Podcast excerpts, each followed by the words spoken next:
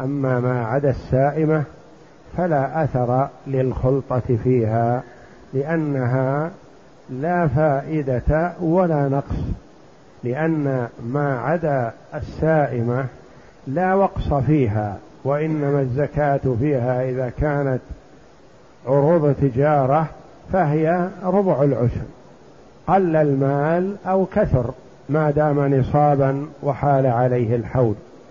أما السائمة فهي التي للخلطة فيها أثر بزيادة أو نقص، نفع أو ضر.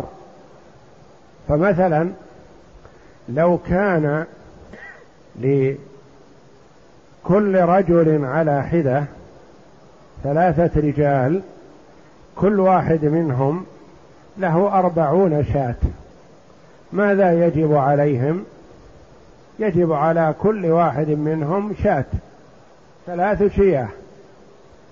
فإذا اختلطوا جميعا في أمور سيأتي بيانها، 40 لكل واحد منهم، ففيها شاة واحدة، لأنها تصبح 120 شاة، وال120 فيها شاة واحدة. وعكس ذلك التضرر بوجوب الزكاة، فمثلا إذا كان عند الرجل 30 شاة فلا زكاة عليه فيها، وآخر له 10 شياه لا زكاة عليه فيها. فإذا اجتمعوا واختلطت أموالهم بأمور سيأتي بيانها وجب عليهم شاة، وهذه الشاة لصاحب 30 3 أرباعها، ولصاحب 10 ربع الشاة، فكلهم تضرروا بوجوب الزكاة عليهم، ولو كانوا منفردين ما وجب عليهم شيء. فالخلطة تفيد أناس ويتضرر بها آخرون، بخلاف غير الماشية فلا أثر لهذا فيها، لأن الماشية لو اختلطوا مثلا في 35 شاة ما وجب فيها زكاة مثلا، لأن أموالهم، لأن المجموع أقل من نصاب. غير الماشية السائمة التي هي مثلا عروض تجارة، إذا كانت إبل أو بقر أو غنم عروض تجارة، فعروض التجارة لا أثر للاختلاط فيها، لأنها تجب الزكاة بمقدار رأس المال ربع العشر، ربع العشر إذا بلغ نصابا. نعم. وهي ضربان، وهي الخلطة ضربان، يعني نوعان: خلطة أعيان وخلطة أوصاف. خلطة أعيان وخلطة أوصاف. خلطة أعيان كأن يكون عدد من الناس مشتركين في هذه الماشية يملكونها سويا بدون أن يتميز مال زيد من عمرو مثلا، هذه خلطة أعيان. خلطة أوصاف كل يعرف ماشيته، لكنها مشتركة في المرعى والمحلب والمراح والمورد ونحو ذلك كما سيأتينا. نعم. خلطة أعيان بأن يملكها مالا مشاعا يرثانه أو يشتريانه أو غير ذلك، يعني يملك نصابا مشاعا. شخصان اشتركا في شراء 40 شاة مثلا وأساماها بينهم مشتركة، أو ورث شخصان مثلا 40 شاة أو أكثر من والدهم أو من أخيهم أو من أمهم أو ممن يرثونه. أو وهب لهم 40 أو 60 شاة بينهم مشاعة وهكذا. نعم. وخلطة أوصاف، وهي أن يكون مال كل واحد منهما متميزا فخلطاه ولم يتميزا في أوصاف نذكرها. وخلطة أوصاف بأن يكون مال كل واحد متميز، يعني 2 لكل واحد منهم 30 شاة يعرفانها، مثلا شياه زيد بيض وشياه عمرو سود معروفة، لكنها تسرح جميعا وترد سويا وراعيها واحد وهكذا، فهذه تقال لها خلطة أوصاف، يعني كل واحد متميز ماله لكنها مجتمعة. نعم. فكلاهما يؤثر في جعل مالهما كمال الواحد في شيئين: أحدهما أن الواجب فيهما كالواجب في مال واحد، فإن بلغا معا نصابا ففيهما الزكاة، وإن زادا على النصاب لم يتغير الفرض حتى يبلغا فريضة ثانية.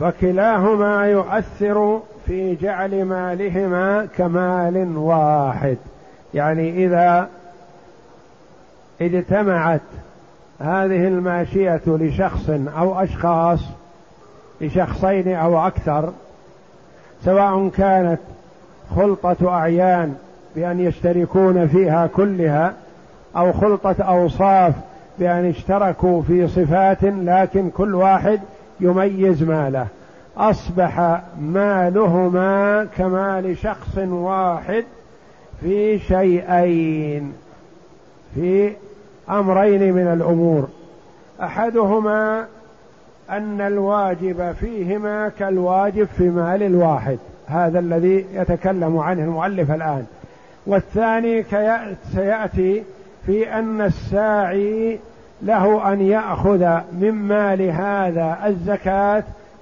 أو يأخذ من مال هذا الزكاة، يأخذ من أي المالين شاء، ثم هما يتحاصان، يكون مالهما كمال الرجل الواحد مثلا، فإن بلغا نصابا ففيهما الزكاة.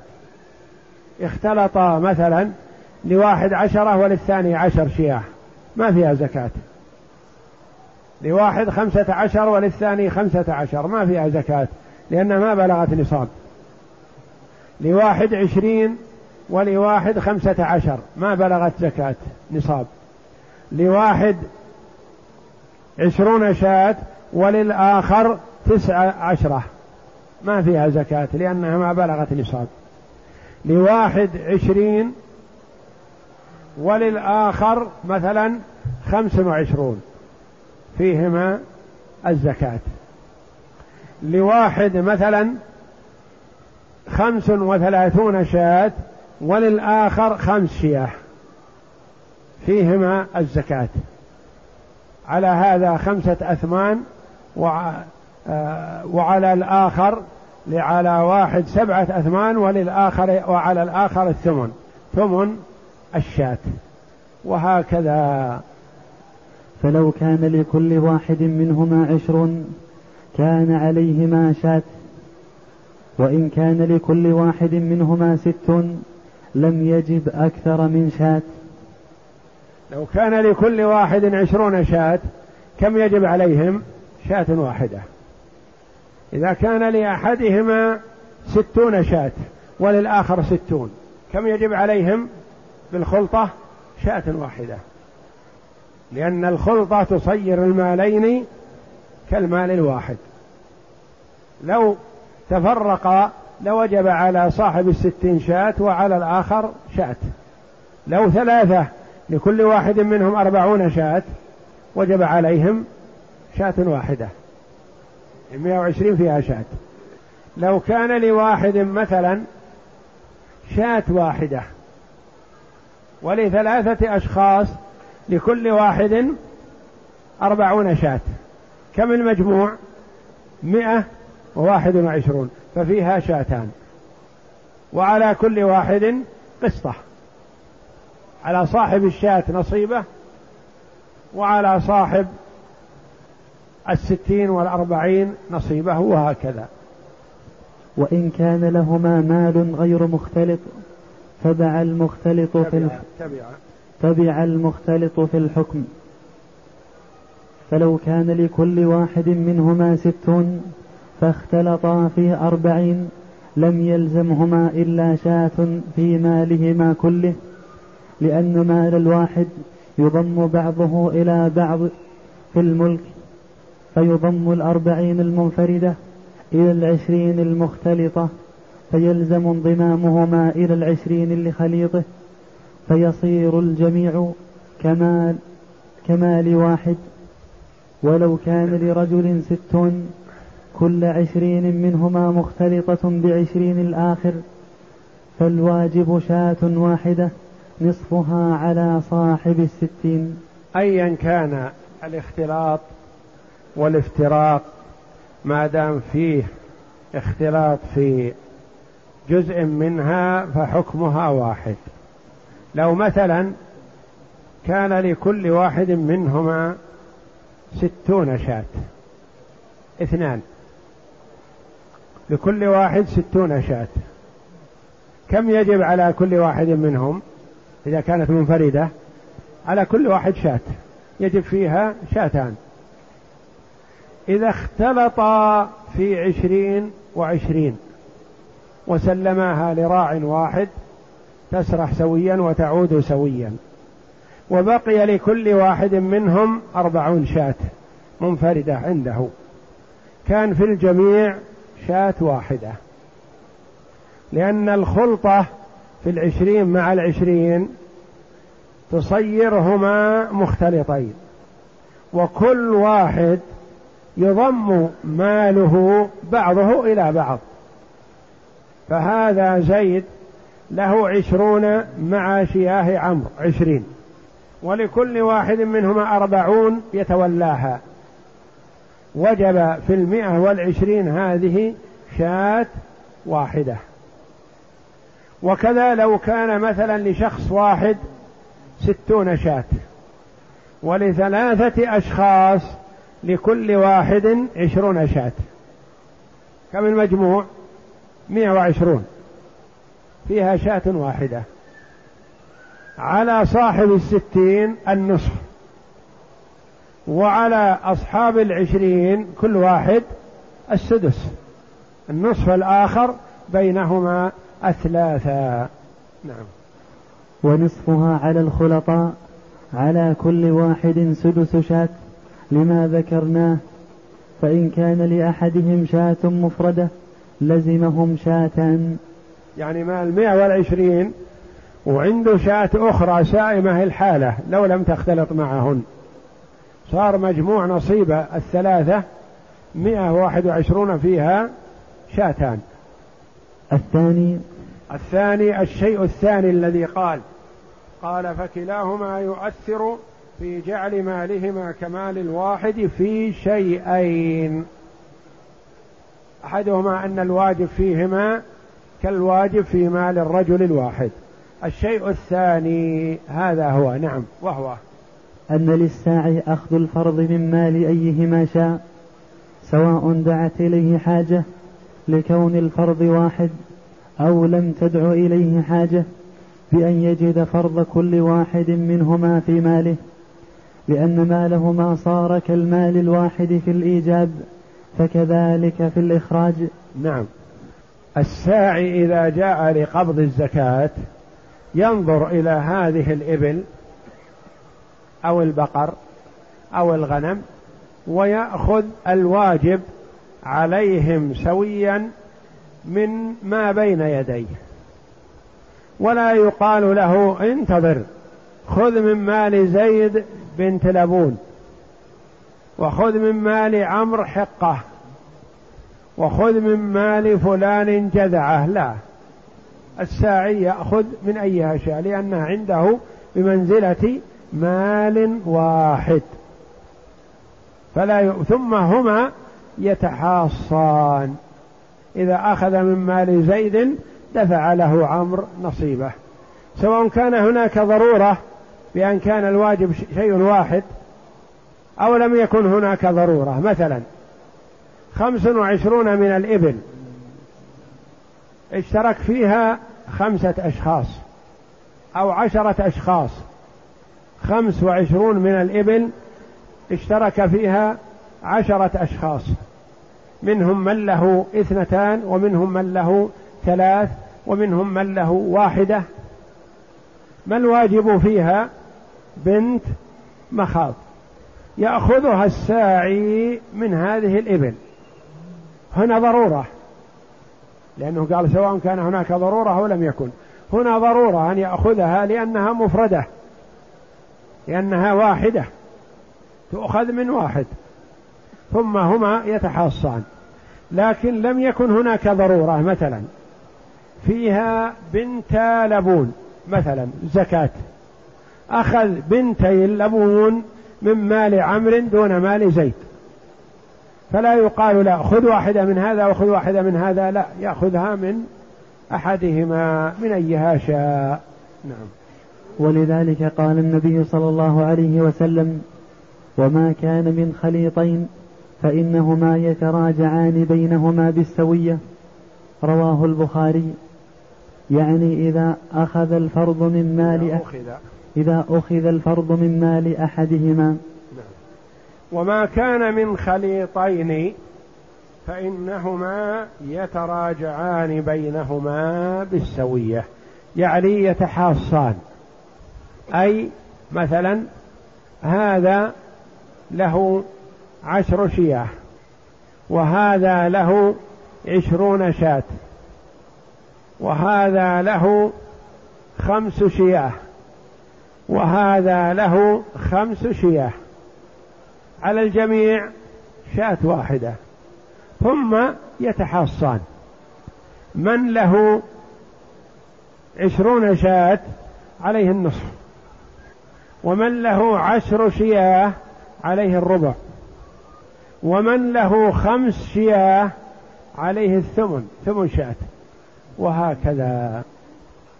والأصل في الخلطة ما روى أنس في حديث الصدقات: ولا يجمع بين ولا يجمع بين متفرق ولا يفرق بين مجتمع خشية الصدقة.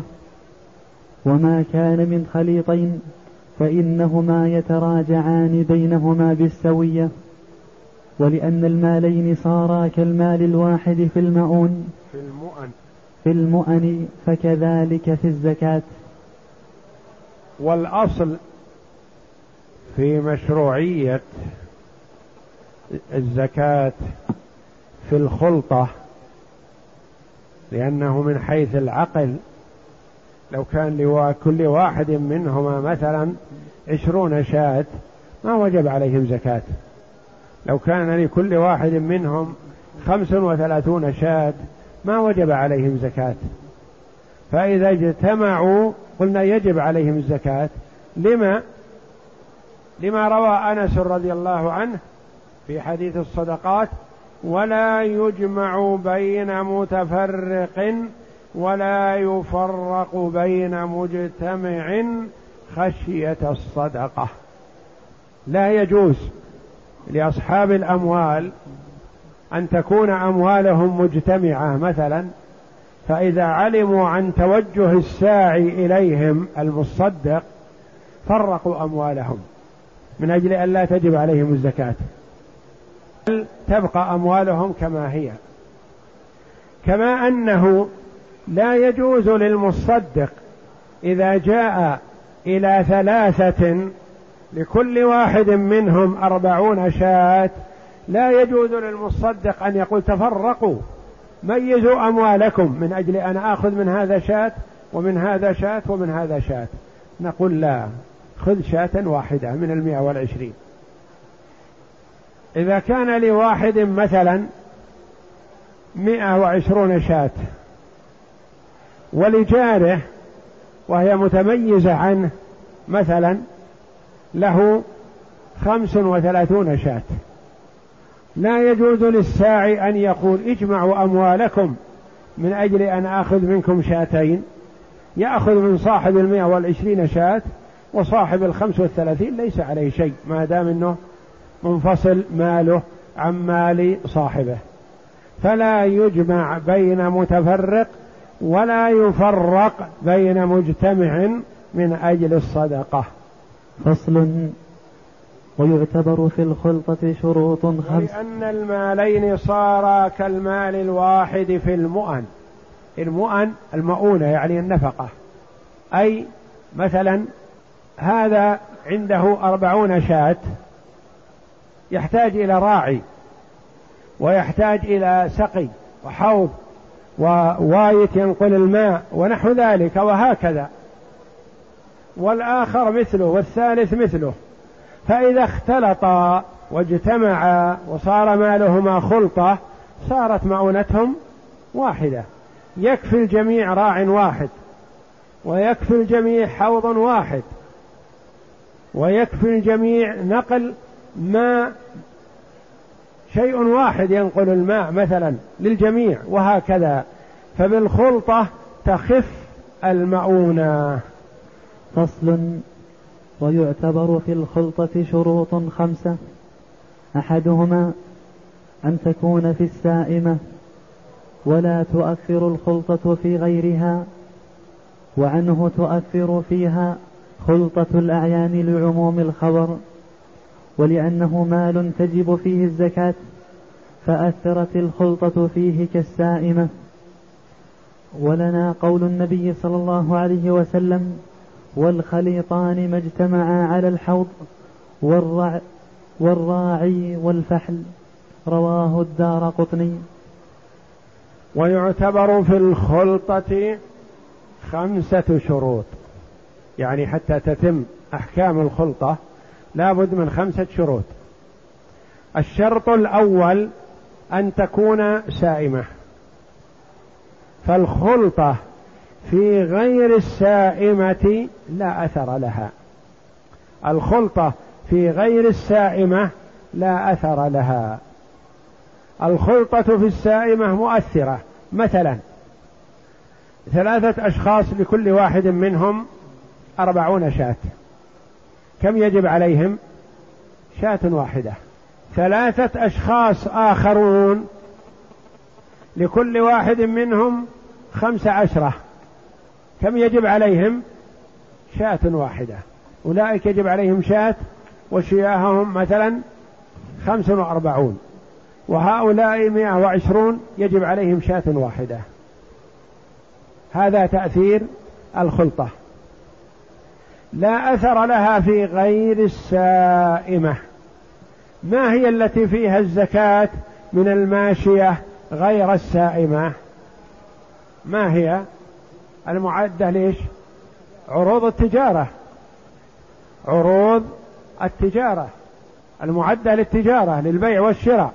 مثلا اشترك 3 أشخاص في 5 من الإبل يبيعون فيها ويشترون، تجارة.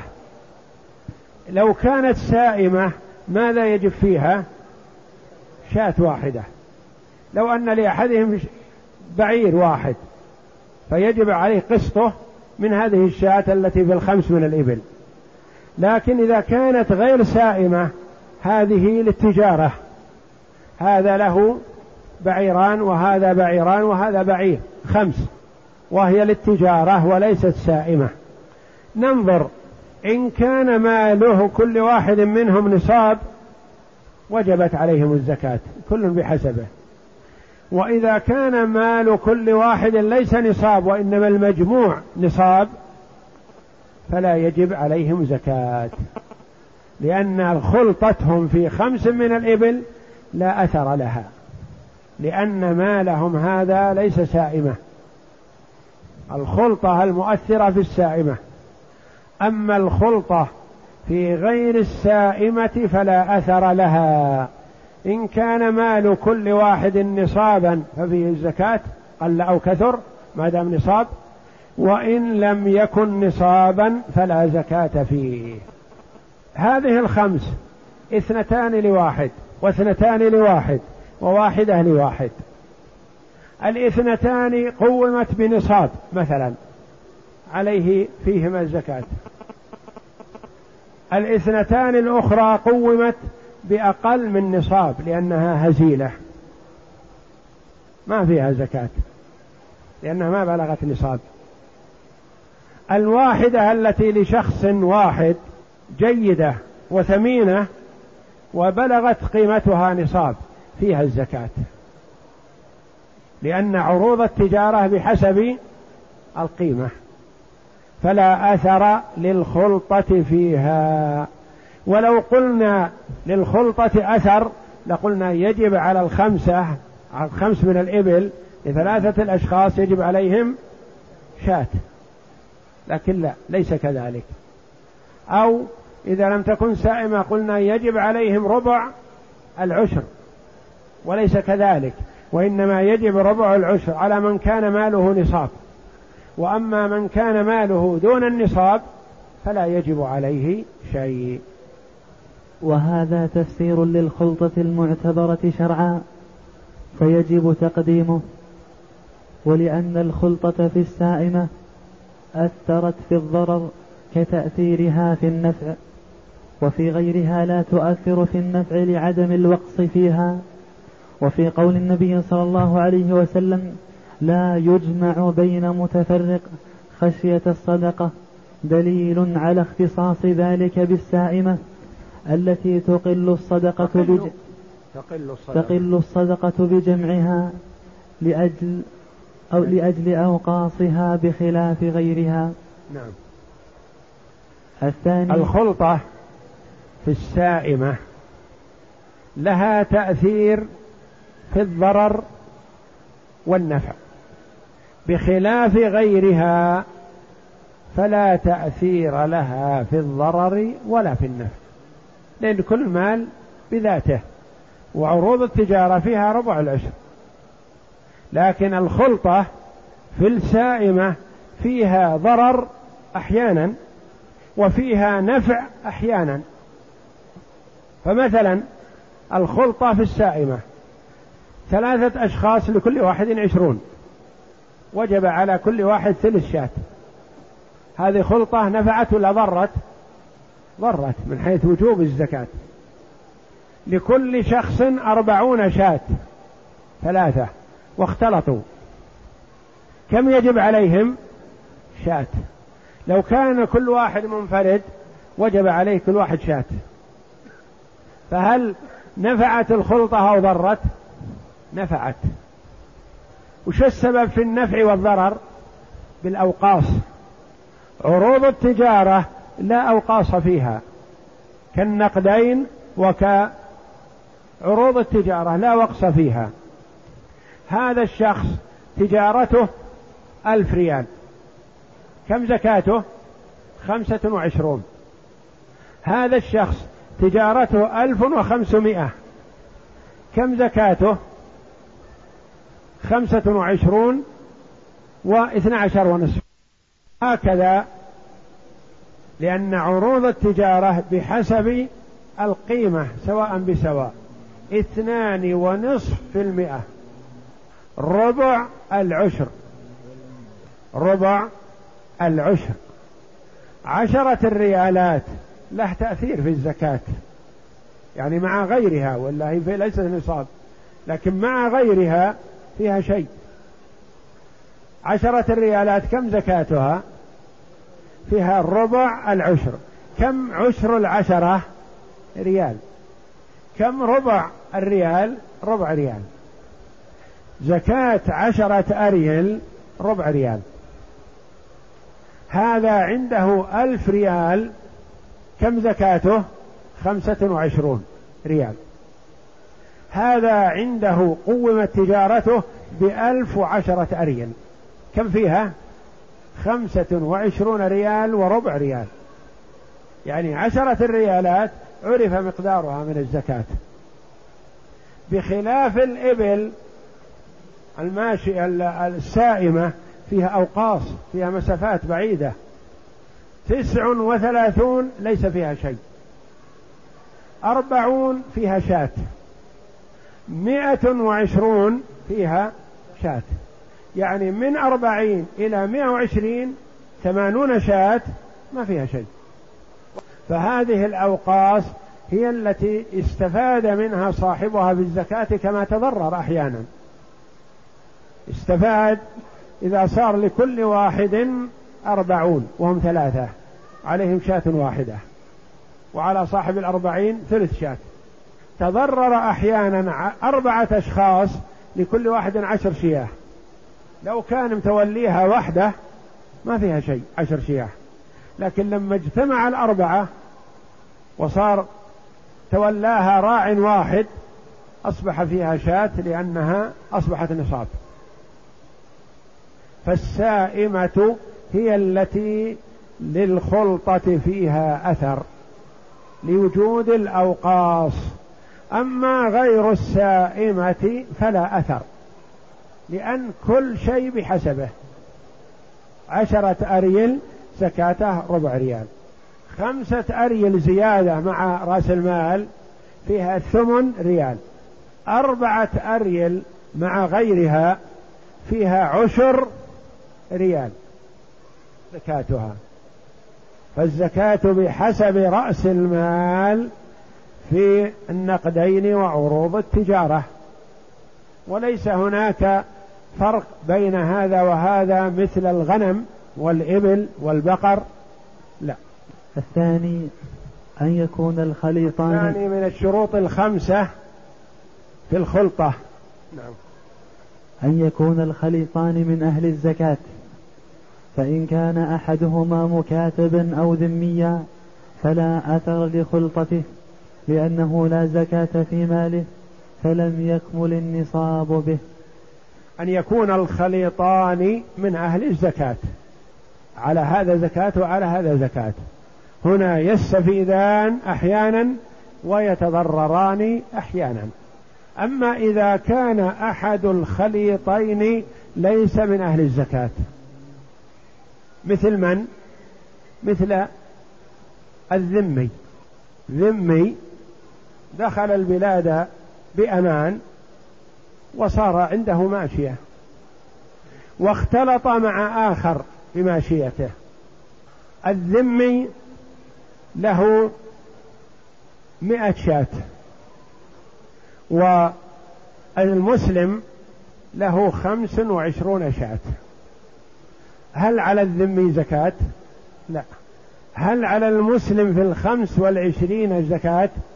لا، لأن ما بلغت نصاب.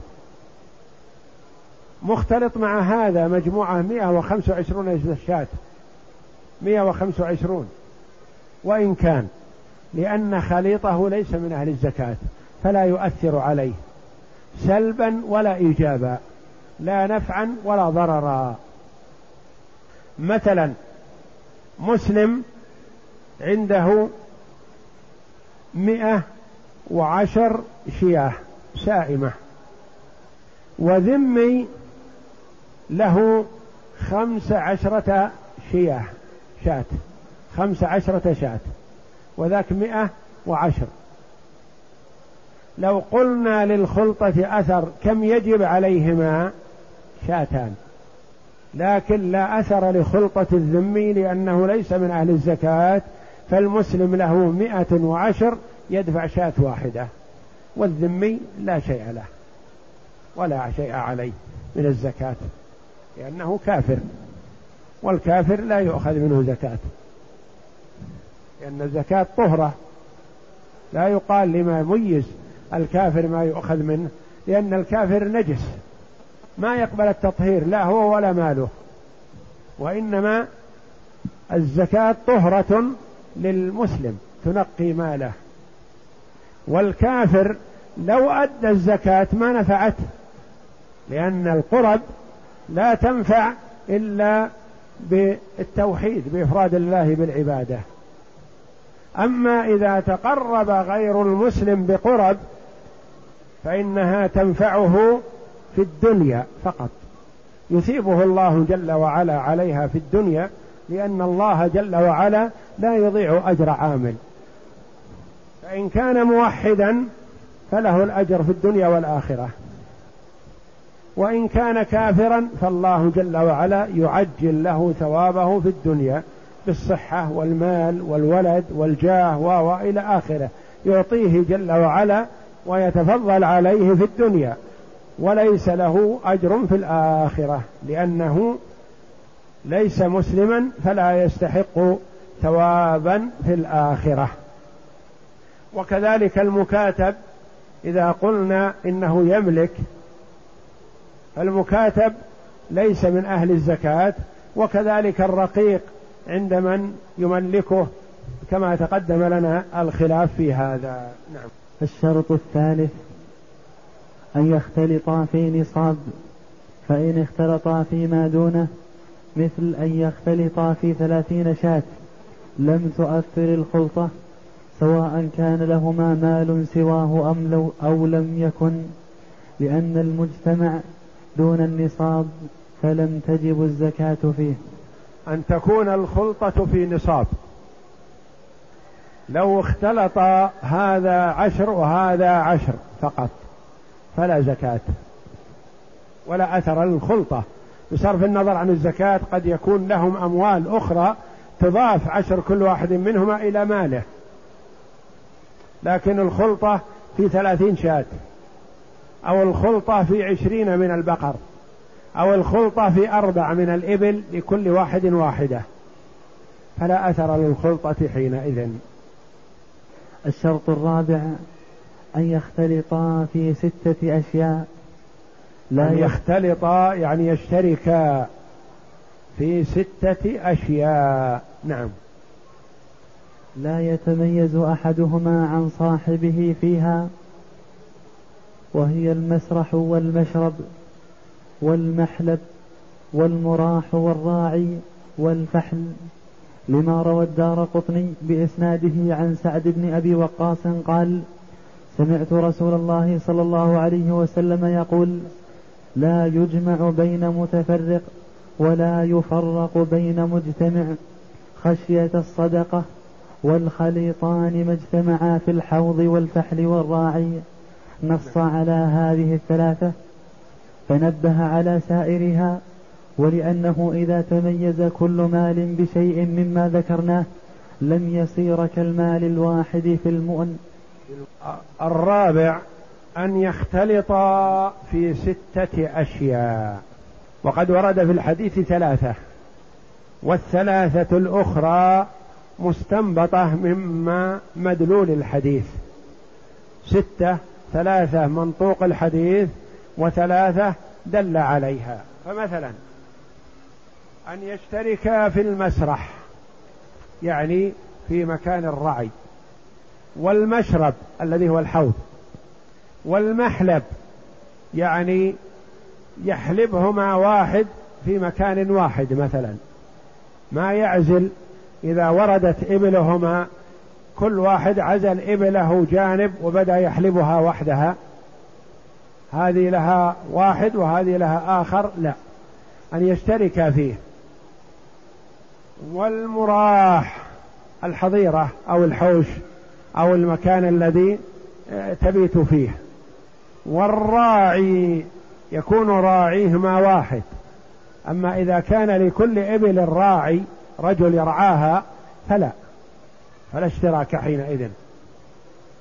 والفحل أن يكون لهما لهذين المالين فحل واحد أو فحول مشتركة، مثلا هذا له 40 شاة وهذا له 40 شاة وهذا له 40 شاة، عندهم فحل واحد لها كلها، أو فحلان أو 3 فحول أو 4 فحول، المهم أنها تكون مشتركة، ما يكون لكل واحد فحل خاص، مشتركة، لما روى الدارقطني بإسناده عن سعد بن أبي وقاص رضي الله عنه قال: سمعت رسول الله صلى الله عليه وسلم يقول: لا يجمع بين متفرق كما تقدم، ولا يفرق بين مجتمع، خشية الصدقة، والخليطان يبينهما صلى الله عليه وسلم. من هما الخليطان؟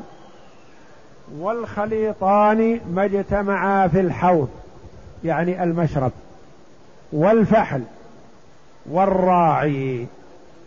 المحلب والمراح والمسرح مأخوذة من هذه، ما دام الراعي واحد فهو لا يمكن أن يرعاها في مرعيين وإنما مرعى واحد.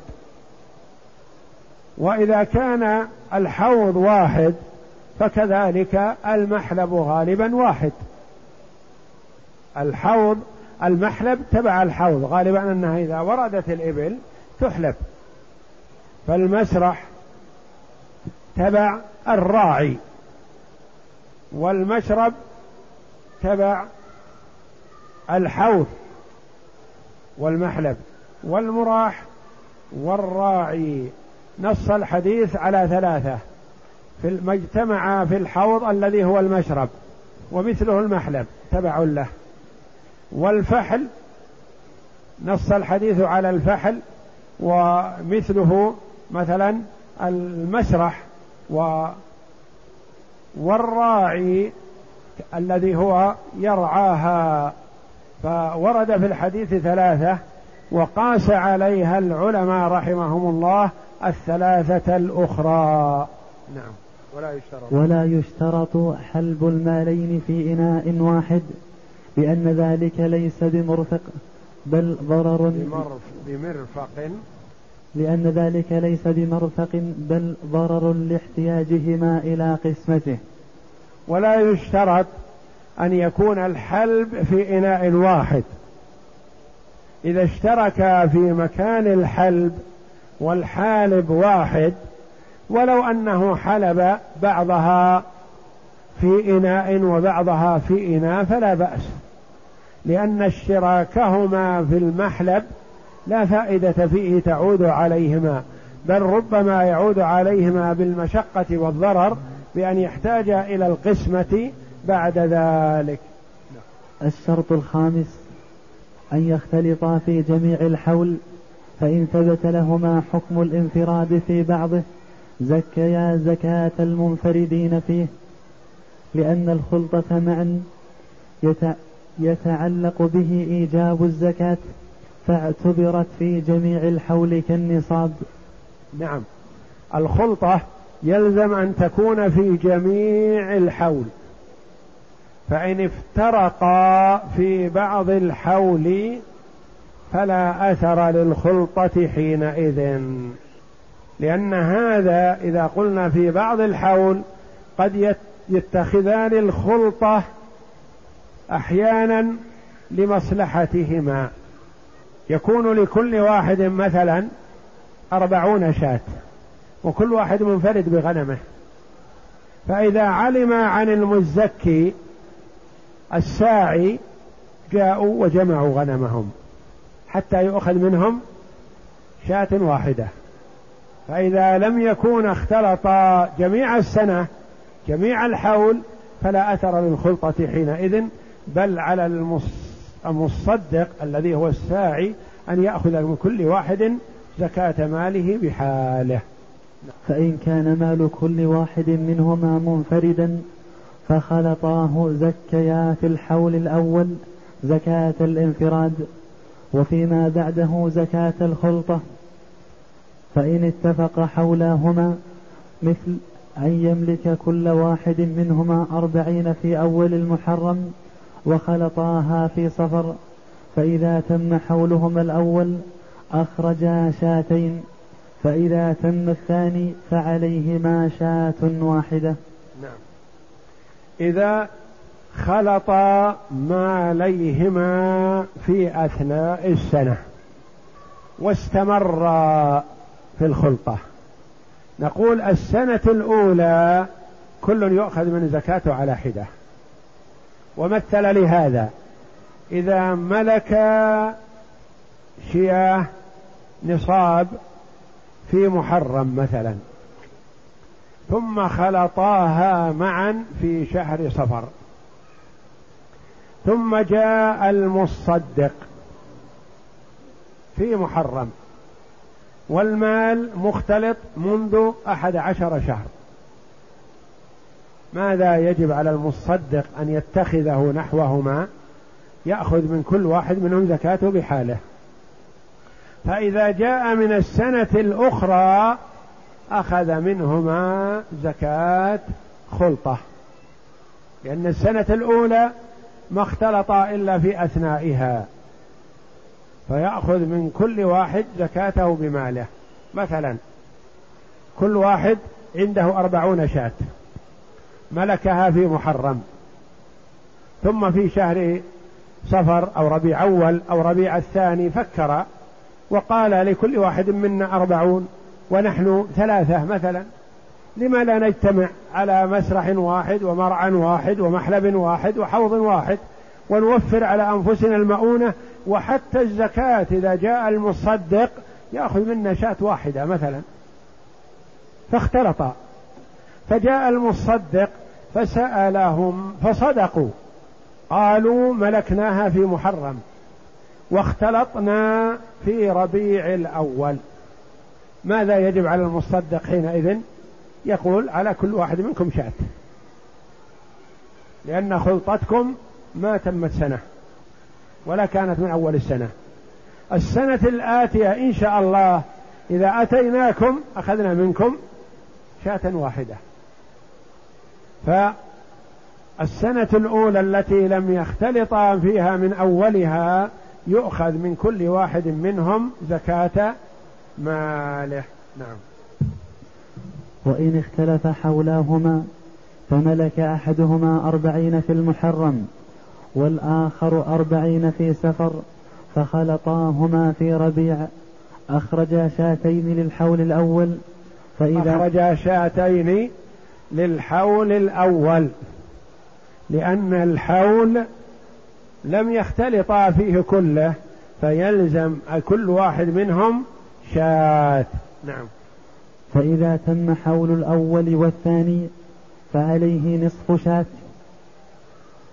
فإن أخرجها في غير النصاب فعلى الثاني عند تمام حوله نصف شاة، وإن أخرجها من النصاب فعلى الثاني من الشاة بقدر ماله من جميع المالين، فإذا كان ماله 40 ومال صاحبه 40 إلا نصف شاة. نصف الشاة هذا إن راح زكاة في السنة الأولى، فعليه 40 جزءا من 79 جزءا ونصف من شاة، يعني عليه أقل من نصف الشاة الآخر بجزء من 39 جزءا، يعني أن كل واحد منهما بقسطه بما عليه. وهناك فرق بين أن يكون دفعها من عين المال أو من غيره. إن كان دفع الزكاة التي عليه من عين المال معناه نقص نصابه ولم يكن عليه نصف شاة كامل، وإنما نصف شاة إلا جزء من 79 جزءا أو من 39 جزءا الذي هو مقدار حقه، يعني أن كل واحد منهما بحسابه. كما لو قلنا مثلا لهذا 100 شاة 120 وهذا له واحدة وأصبحت خلطة، ماذا يجب على الأول؟ يجب عليهم جميعا شاتان، 121 يجب فيها شاتان. لو سلم الأول من صاحبه صار عليه شاة واحدة